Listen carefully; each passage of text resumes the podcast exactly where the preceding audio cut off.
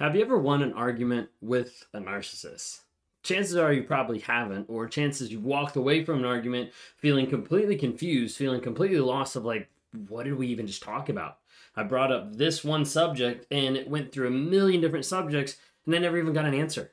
I never even got the satisfaction of knowing, hey, they understood, or I was understood, or anything like that. You see, a lot of times when you're fighting with a narcissist, or when you're going through that problem, and a narcissist gets to the place where they realize that they can't break your logic, then they go ahead and demolish your character.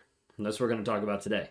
If you guys are new here, my name is Ben Taylor. I'm a self aware narcissist on this channel to provide awareness, growth, healing, and change. We do it on all the different platforms out there. TikTok, Instagram, Facebook, YouTube, LinkedIn, just to be able to try to help spread awareness of what narcissism actually is.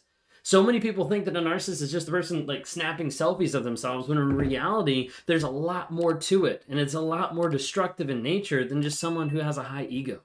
And we want to try to bring that awareness to people.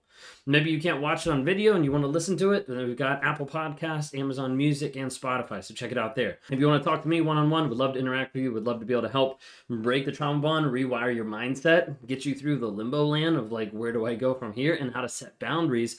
Just go to rawmotivations.com, click on the one on ones. Would love to be able to help you out in your journey forward in healing. When you need mealtime inspiration, it's worth shopping Kroger, where you'll find over 30,000 mouthwatering choices that excite your inner foodie. And no matter what tasty choice you make, you'll enjoy our everyday low prices, plus extra ways to save, like digital coupons worth over $600 each week. You can also save up to $1 off per gallon at the pump with fuel points. More savings and more inspiring flavors make shopping Kroger worth it every time. Kroger, fresh for everyone. Fuel restrictions apply. Also, you need to have a community. If you don't have a community of like minded people around you to help you on that journey or that understand, then we need to get you into the NARC app.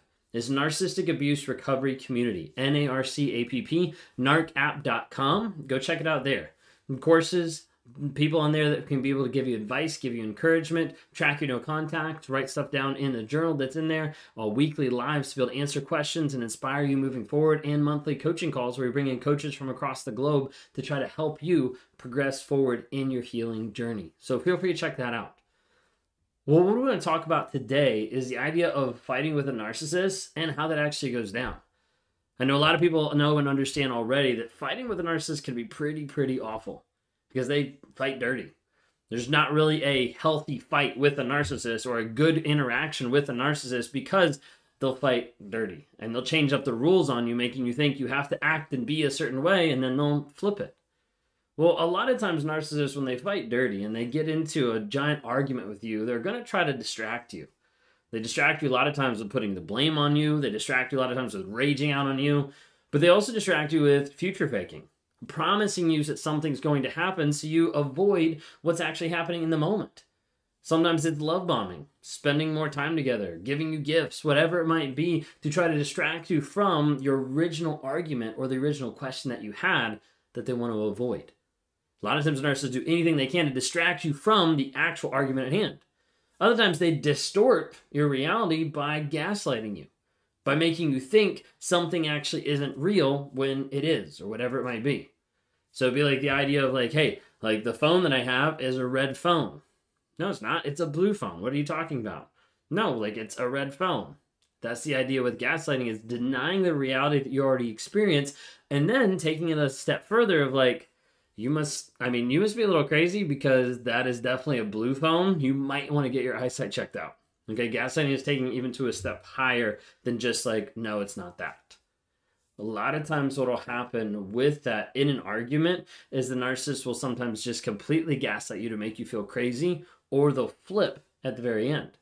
That's a lot of times what i would do in my relationship with my wife is we'd be arguing about something. So we'd be arguing about like, hey, this is a red phone. I'd be like, no, it's not. It's a blue phone. Are you crazy? And we go through this giant argument, you know, normal, normal narcissistic argument, 30 minutes to three hours. We go through a normal like argument and get to the place. She'd be like, I can't believe that you just won't admit that it's a red phone. I'd be like, yeah, it's a red phone. She'd be like, what? I'd be like, that's what I said.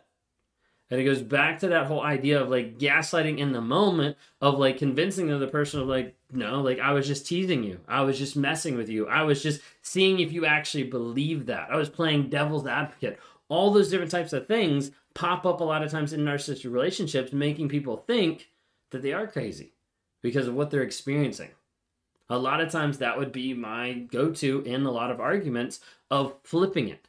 And the reason why the flip happens is to be able to justify that what I'm saying isn't true. So if we're talking about the phone and I'm saying it's a blue phone and Kayla's saying that it's a red phone, and I get to the place where I'm like, it's a red phone, and she's like, what? And I'm like, yeah, that's what I said. In my mind, I have flipped the conversation so that I'm actually saying the right thing and then justifying that I'm actually right. Now, I know in saying that, a lot of people are like, that doesn't even make sense. And it, it's not supposed to make sense. It makes sense in the narcissist brain. I'm just trying to like break it down for you. But that's a lot of times how it works of sometimes flipping the thing so that they can be justified in what they're saying because they know they're actually wrong. Well, that's the thing. Look, Bumble knows you're exhausted by dating. All the must not take yourself too seriously and 6 1 since that matters. And what do I even say other than hey? well, that's why they're introducing an all new Bumble with exciting features to make compatibility easier, starting the chat better, and dating safer. They've changed, so you don't have to. Download the new Bumble now. That leads into the aspect that narcissists don't admit they're wrong. I mean, when's the last time you heard a narcissist say they're wrong? Typically, they won't. Or if they do, it's a way to manipulate something else. Typically, a narcissist won't admit they're wrong because that activates guilt and shame. And a narcissist doesn't want to feel guilt and shame. A lot of narcissism is shame avoidance. Let me get away from it. Let me avoid shame at all costs. Even if it hurts someone else, it doesn't matter. All that matters is that the narcissist avoids the shame and the guilt. So as a result, they don't admit when they're actually wrong in our marriage and throughout pretty much the majority of the marriage initially on, I would never admit that I was wrong. In fact, the words wouldn't even come out of my mouth. It was like impossible to even speak, is what it seemed like. But I would never be able to say I was wrong. Well, if the problem gets to the place where it's undeniable, so the argument is undeniable of like this actually is a red phone, like there's no other way to be able to say it, like it actually is a red phone, and the gaslighting doesn't work to be able to fix the problem, then sometimes they'll flip it, okay? Um, or sometimes they'll like c- confuse you and make you feel like you're actually crazy. And when we talk about gaslighting, give you an example. I had a um, a couple that I was working with, and they actually had an argument in the kitchen, and they had um, cameras up and stuff like that. I guess because of kids or whatever. But um, the husband said one thing, and the wife was like, "I can't believe you just said that to me." And he was like, "I didn't say that." And so she like pulled up the iPad, played back the video, played the audio so she could hear it, and he was like, "I didn't say that. I didn't say that." And so much so, it convinced her that she was crazy until she took that to other people and, and played it and was like, "What do you hear?" Because I don't, I don't think, I, I don't think I could trust myself to hear what is actually going on because they said that wasn't them. It's crazy, but that's how it goes. All right. Sometimes what happens is a nar- narcissist will get into a place where they're arguing about something and then they bring up something completely different. I'm sure a lot of people can resonate with this. Like you're arguing about one singular thing and you're trying to stay on topic with this, and they're bringing in all these other topics. You know, about what you did last week, about how you're such an awful person, about how you cheated with another person before you met the narcissist, everything. And sometimes it's the tactic called the straw man tactic, where it's the idea of let me bring up another argument that's easy to defeat because I can't defeat the one that I'm actually going up against right now.